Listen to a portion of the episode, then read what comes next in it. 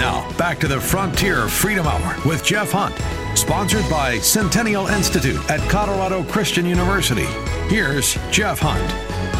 Welcome back to the Frontier Freedom Hour. This week we are featuring some of the speeches from the historic CCU for Israel evening that took place this past week at Colorado Christian University. Up next, Scott Levin, Anti Defamation League Mountain States Regional Director. He noted the importance of standing up not only for yourself, but also to speak out on behalf of others. And that, after all, is what you are doing by being here tonight. You've recognized the importance of standing up for Israel and for the Jewish people, and for that we are thankful. The third question that Hillel asked, which I think is equally important, is if not now, when? When you are compelled to act for yourself and for others, you should never wait to do so. And boy, that describes the action of this wonderful community. Colorado Christian University did not wait to hear about the tremendous need that, that the Jewish community or that Israel had. It took immediate action in signing off on that statement, in organizing events like this one here tonight. It recognized what I like to refer as Martin Luther King's statement a couple thousand years after Hillel when he said, the urgency of now. Today, we ask everyone to recognize the urgency of now as we fight for the existence of Israel and we're faced with anti Semitism at levels not seen in this country for decades. You know those brutal and horrific acts that took place on October 7th. They have shaken the Jewish community to its core, as it should all moral and ethical people.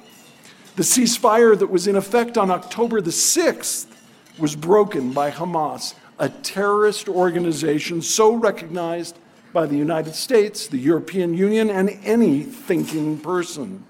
This is an organization that not only embeds terrorists and their weapons upon a, uh, among a civilian population, but it also takes money provided by the world for humanitarian causes and purposes and instead uses them to construct infrastructure and instead of constructing the infrastructure and utilities that are needed by the Palestinian people, it uses them to enrich their leaders and build a spider web of reinforced tunnels to hide the terrorists and the weapons beneath homes and hospitals, schools, and mosques. Imagine that.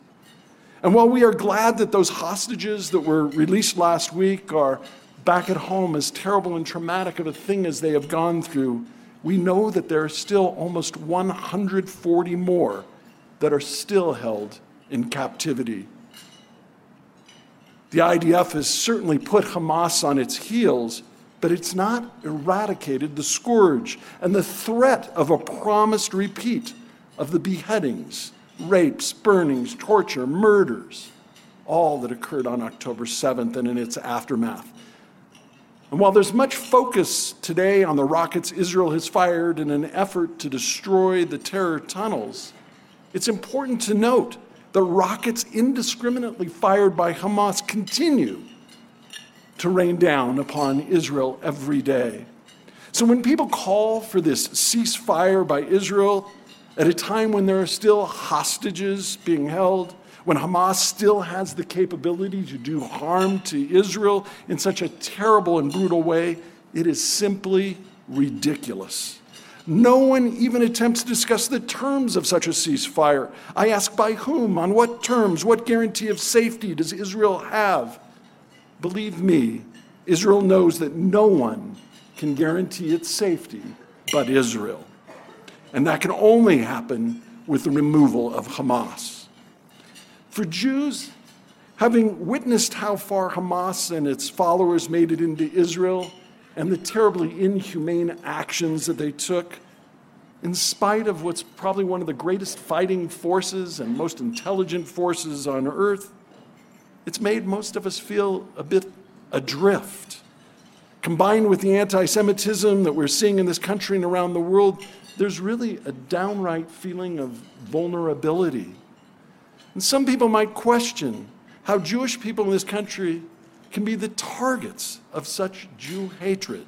After all, despite the fact that my grandfather came here without the proverbial two nickels to rub together as a poor immigrant, I and many of my co religionists have been blessed by a country that has given us a measure of influence and for some of us the privilege of affluence.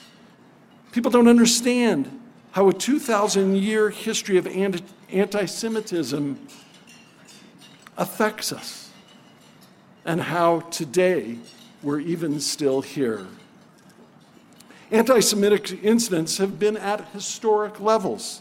For the past 10 years, they've been a large increase that we've witnessed at the ADL. And since October 7th, it's been astronomical. We estimate across the country there's been an increase of over 300%.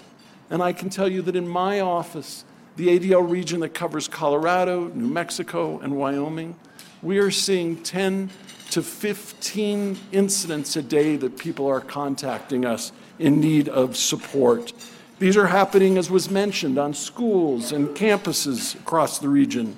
There's protests, there's rallies, there's the hijacking of legislative proceedings in our state legislature and in our municipal city council meetings.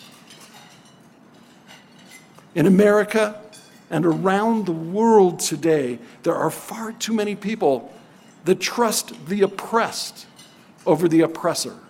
And they don't even know what that means.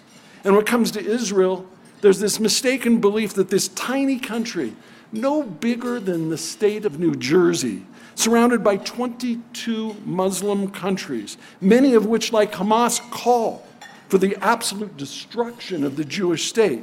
Somehow, they believe that Israel is the oppressor. And what's so upside down about this is the terrorist organization, Hamas, and the people it leads are the oppressed. It makes no sense.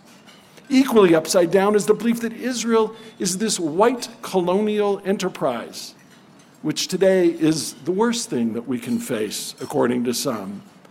But they don't understand who Israel is, and I just want to share with you so you know I don't look like the majority of people in Israel. My, my grand, great grandparents, they were the descendants of people that ended up in Eastern Europe when the diaspora came. I might present as a white person in America. The majority of people in Israel are Mizrahi Jews, whose people, when the diaspora occurred, ended up going into the Middle East and North Africa, into Yemen, Syria, Iraq, Iran, Persia, before they were, even had those names that existed, that were there. Many of you have been to Israel and you know that the Israelis, it's hard to tell who would be a, Muslim and who would be a Jew because they're every bit as Arabic in their appearance that's there. But in America, because I look like a white person, therefore I must be part of this oppressor, I must be part of this white colonist. And to be a colonialist also makes absolutely no sense. To be a colony, you have to be a colony of a motherland. Where is it that the Jews of Israel report back to as their motherland? It doesn't exist. Again, all of this is a fallacy. But I do have another ask for you before I end tonight, and that's to understand the words matter. And I know you get that. You're here tonight. But I hope you'll share with your friends. There's a couple of words that are out there and phrases that are absolutely anti Semitic in what they are saying, and people don't always know. One of those is the word genocide. It's being applied as if Israel is creating a genocide to people who have suffered the worst genocide in history through the Holocaust.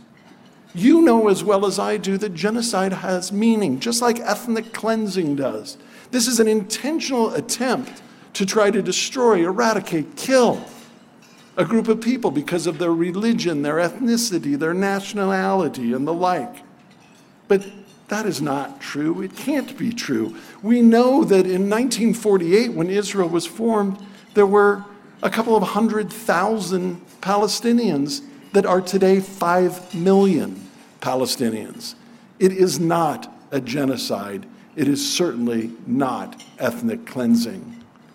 And please, please understand when people are out there chanting Free Palestine, what they mean. And if they don't know, it's up to us to tell them. That's short for Free Palestine from the river to the sea. What river? What sea? The Jordan River on the west and the Mediterranean Sea on the east. If you are freeing that land, you are doing away with the Jewish state of Israel, just like Hamas called for in its initial charter. That is not acceptable. It was anti Semitic on October the 6th, and it was anti Semitic today.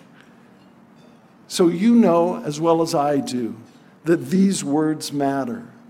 And I thank you so much as a community. We honestly don't always align on every issue that goes on. I'm so glad when I got to be with Jeff Hunt uh, together. We're not always there. I have to admit that to you.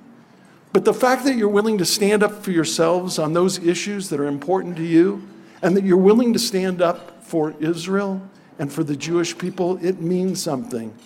And the fact that you're using that urgency of now to come together tonight to be in support makes us feel proud to be your friend and so thankful to be with you. Thank you very much. That's Scott Levin, Anti Defamation League Mountain States Regional Director, speaking at the recent CCU for Israel evening. If you'd like to support our work, please visit ccuforisrael.com where you can help donate to save lives in Israel. That's ccuforisrael.com. Until next week, God bless you all, and yeehaw!